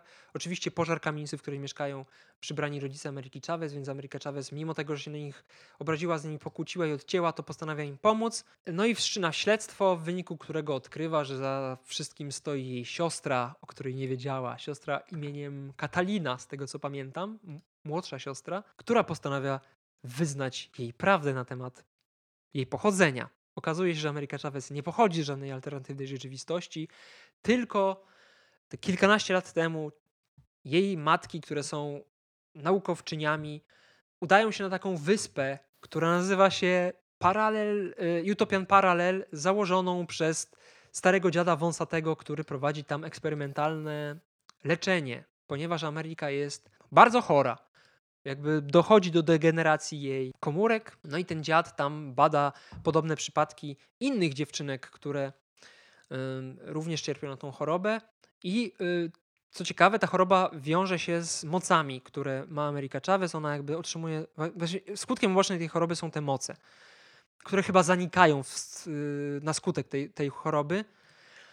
No i okazuje się oczywiście, że dziad tak naprawdę nie jest wcale takim dobrym, fajnym panem, jak się wydawało, tylko zbiera te dziewczynki po całym świecie po to, żeby sprzedać je jako żywą broń rządom. No i matki Ameryki postanawiają przeszkodzić mu w tym, bo w ogóle ta wyspa jest założona na takim miejscu, które jest połączone z portalem do jakiejś innej rzeczywistości, więc ten wątek zostaje. I ta rzeczywistość wygląda jak Utopian Parallel, ale on czerpie z tego portalu magię po to, żeby te dziewczynki jakoś tam, nie wiem, czy niby uleczyć, czy tak naprawdę wzmocnić i obdarzyć tymi supermocami po to, żeby je później właśnie sprzedać. No i jedna z matek Ameryki bierze granat i wysadza się, niszcząc ten portal, a druga próbuje z córkami, z pozostałymi dziewczynkami uciec z tej wyspy, ale zostaje zabita przez wąsacza, więc Ameryka po prostu otwiera portal i ucieka, zostawiając swoją siostrę, wypierając swoją przeszłość i wymyślając sobie całą historię, o której pierdolę od ponad godziny. Czyli z tego komiksu ale wynika... co z Wiccanem na przykład w takim razie? Teoretycznie on tym demiurgem się może stać. Jakby istnieje szansa, że rzeczywiście stworzył taką inną rzeczywistość, ale cała ta przeszłość, którą nam serwowano przez te wszystkie lata, łącznie z tą solową serią, która powstała 3 lata wcześniej, jest wymysłem Ameryki Chavez? Ja nie wiem. Ja za bardzo nie wiem, jak interpretować ten komiks. I zostaje po prostu wyjebana do śmieci. Tak, ale to odpowiada na twoje pytanie. Dlaczego Ameryka Chavez nazywa się Ameryka i dlaczego jest tak silnie związana z tymi wszystkimi latynoamerykańskimi rzeczami? Ale jest to retcon, który wkurwił mnie chyba jako pierwszy od lat po tym, jak zmieniono przeszłość Quicksilvera i Scarlet Witch. I wkurwił też wiele innych osób, bo z tego, co widziałem po komentarzach pod tym komiksem, no ludzie nie są zadowoleni z tego, co się stało i wiele osób uważa, że zostało to zmienione dlatego, że Doktor Strange 2 i Ameryka Chavez w tym Doktorze Strange'u się pojawi. Chociaż z tego, co ja się orientuję, to ta Ameryka Chavez w filmie też ma być postacią z innego wymiaru, więc nie bardzo rozumiem, po co coś takiego zostało wprowadzone, po co tak na siłę w głupi sposób udziwniać coś, co było całkiem fajne. Co prawda, faktycznie, to co Kieran Gillen stworzył, czyli powiedzmy utopijny świat zamieszkały tylko przez kobiety, z czym w sumie ja osobiście się zgadzam. Uważam, że gdyby faktycznie istniały same kobiety, świat byłby lepszym miejscem, w którym kobiety... Mi mówisz to jako mężczyzna. Tak. Kobiety tworzą jakby rodziny, więc jakby... Nie wiem, jak wyglądała sytuacja homoseksualnych osób, czy w ogóle osób LGBTQ+, w 2013 roku, ale jest to takie właśnie bardzo utopijne spojrzenie na temat, czyli takie osoby mogą funkcjonować w pełni szczęścia tylko w alternatywnej rzeczywistości. Tak jakby to wynika z Young Avengers i to jest częsty motyw pojawiający się w różnych alternatywnych rzeczywistościach Marvela, czyli na przykład czarny Iron Man może istnieć, ale tylko w alternatywnej rzeczywistości. Przynajmniej początkowo. W What If to często zostaje poruszane. Thor jako kobieta może istnieć, ale w alternatywnej rzeczywistości. Bo w tej naszej wszystko musi być pod pantoflem patriarchatu i w ogóle tej dominacji białych, więc przez lata tak Marvel właśnie funkcjonował i w Young Avengers jakby pojawia się trochę echo właśnie tego właśnie takiego przemycania tego, jak idealny świat mógłby wyglądać, ale nie ma szans, ponieważ świat jest chujowym miejscem. Miałem nadzieję, tak jak wielu czytelników, że pod koniec tej serii okaże się, że w ogóle cały ten wątek z tą prawdą to jest jedno wielkie gówno i to jest po prostu plan Kataliny po to, żeby w jakiś tam sposób zmanipulować Amerykę Chavez. Niestety tak się nie stało. Katalina oczywiście wpada do portalu i znika w niewyjaśnionych okolicznościach, więc Ameryka zarzuca sobie, że straciła dopiero co odnalezioną siostrę. Ta choroba, która się pojawia ponownie, degraduje moce Ameryki Chavez, więc super silnej, zajebistej, niemalże boskiej postaci. W tym momencie Ameryka Chavez jest momentami super silna, ale nie tak silna, jak była niegdyś. No i zostało to podtrzymane w jednym z komiksów takich. Marvel od jakiegoś czasu wypuszcza coś, co nazywa się Marvel Voices i to jest taki one-shot roczny, w którym pokazywane są różne historie tak zwanych nielubianych przeze mnie mniejszości, w sensie nielubianych, jeżeli chodzi o używanie tego określenia.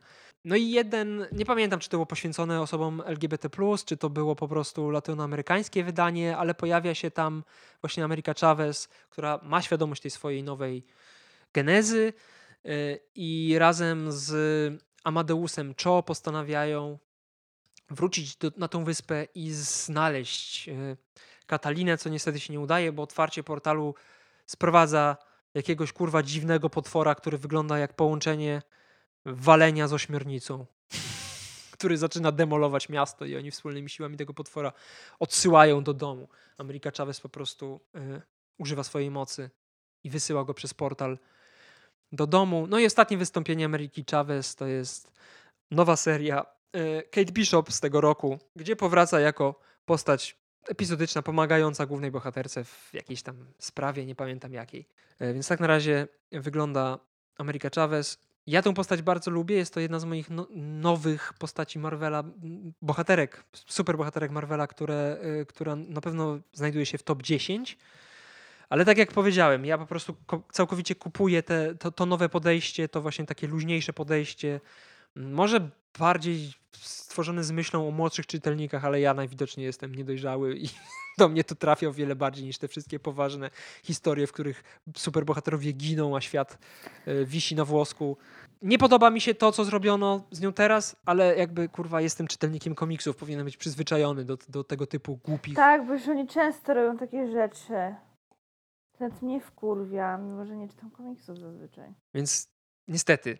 Byłem wkurwiony dlatego, że zepsuli mi Amerykę Chavez i nie lubię sytuacji, w których coś, co jest przez lata powtarzane jako coś, co naprawdę się wydarzyło, nagle jednak się wcale, kurwa, nie wydarzyło. Więc dokładnie. Jest to głupie.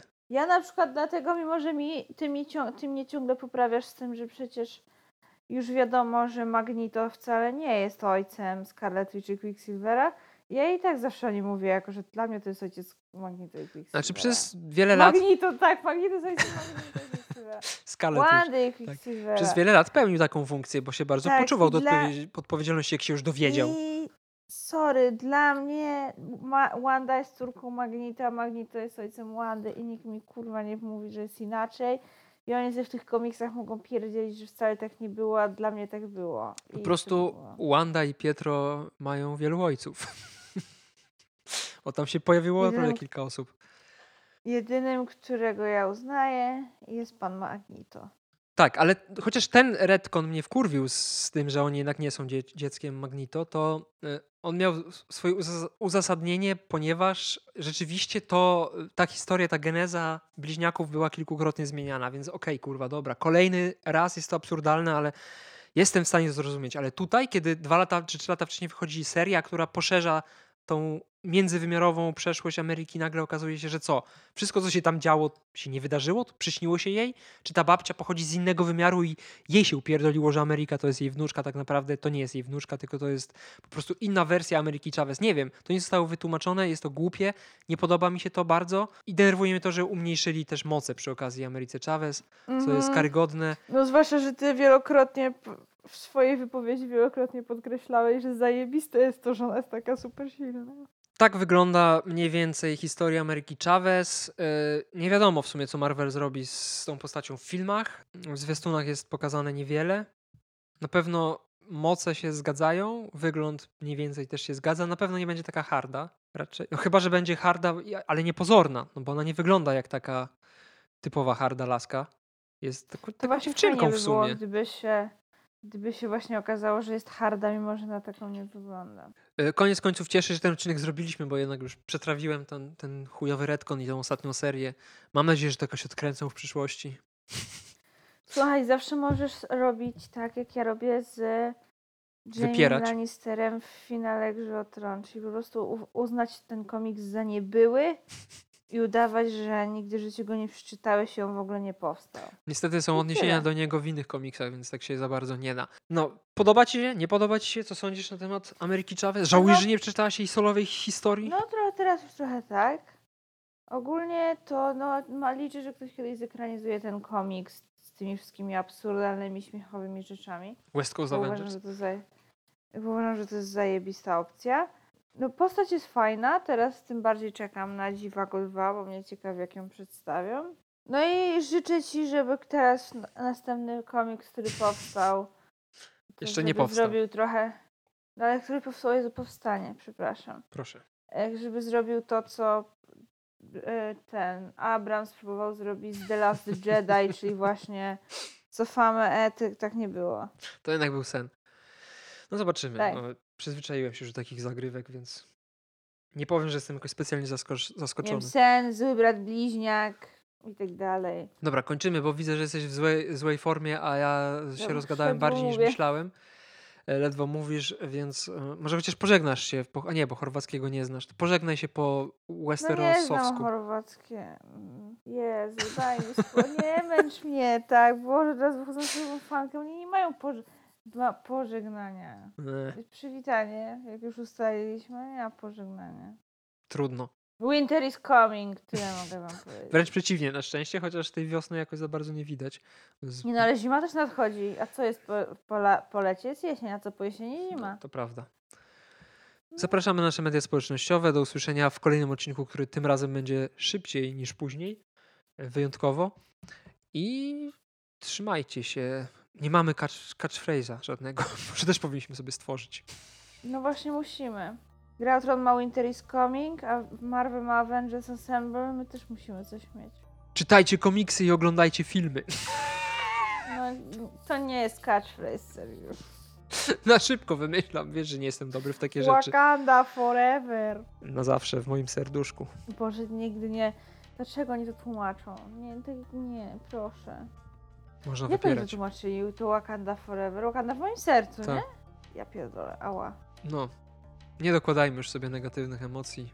Kończmy. Ale żeby zakończyć pozytywnym akcentem, powtarzam po raz kolejny, że Sony, przynajmniej na ten moment, nie zamówiło sequela Morbiusa. To jest bardzo dobra wiadomość. To są świetne wieści. Może wysłuchali naszego odcinka i dotarło do nich, jakie gówno zrobili. Myślę, że nie musieli słuchać naszego odcinka, żeby to do nich dotarło. No ja wiem, ale daj pomarzyć. Mam nadzieję, że słuchają. Jared Leto szczególnie, że jest fanem. No słuchaj, no pozdrawiam Jared, jeśli nas słuchasz, pozdrawiam. Jestem jedną z 3 osób na tym świecie, które cię lubią. Pozostałymi 2 pewnie jesteście ty i twoja matka. Przecież ma dużo fanów. Jako muzyk. Wiem, ale ale ogólnie no jednak...